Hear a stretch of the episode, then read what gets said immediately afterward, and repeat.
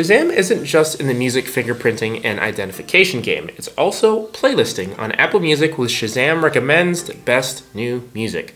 Good morning, it's Jason here at Chartmetric with your three minute data dump where we upload charts, artists, and playlists into your brain so you can stay up on the latest in the music data world. This is your data dump for Monday, June 10th, 2019.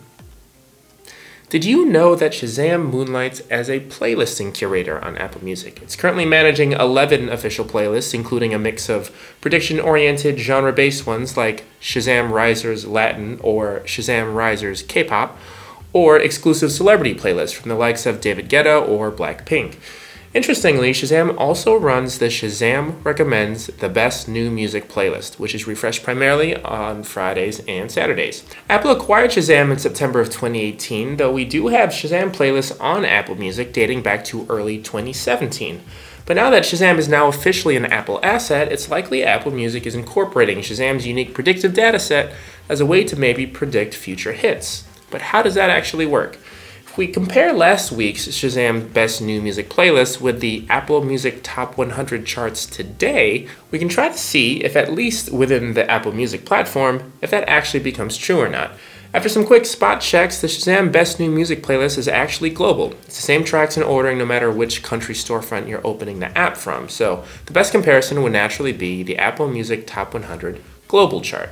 The last Shazam Best New Music playlist was updated last week on June 1st, and comparing it to today's Apple Top 100 global chart, there are actually four tracks that they have in common. The London by Young Thug at number 2 on the Top 100, Cross Me by Ed Sheeran at number 28, Don't Call Me Up by Mabel at 59, and Easier by 5 Seconds of Summer at the number 66 spot on the Top 100 chart.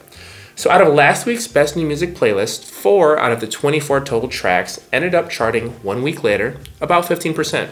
Pretty cool.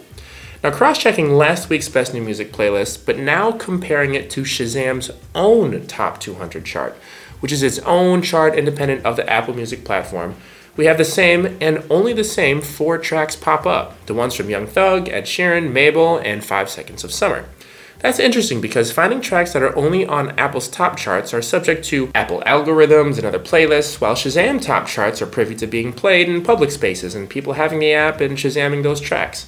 But to find the same track on both charts must really mean that the tracks are achieving a kind of success both in user curiosity and also actual streaming activity on one of the biggest platforms in the world.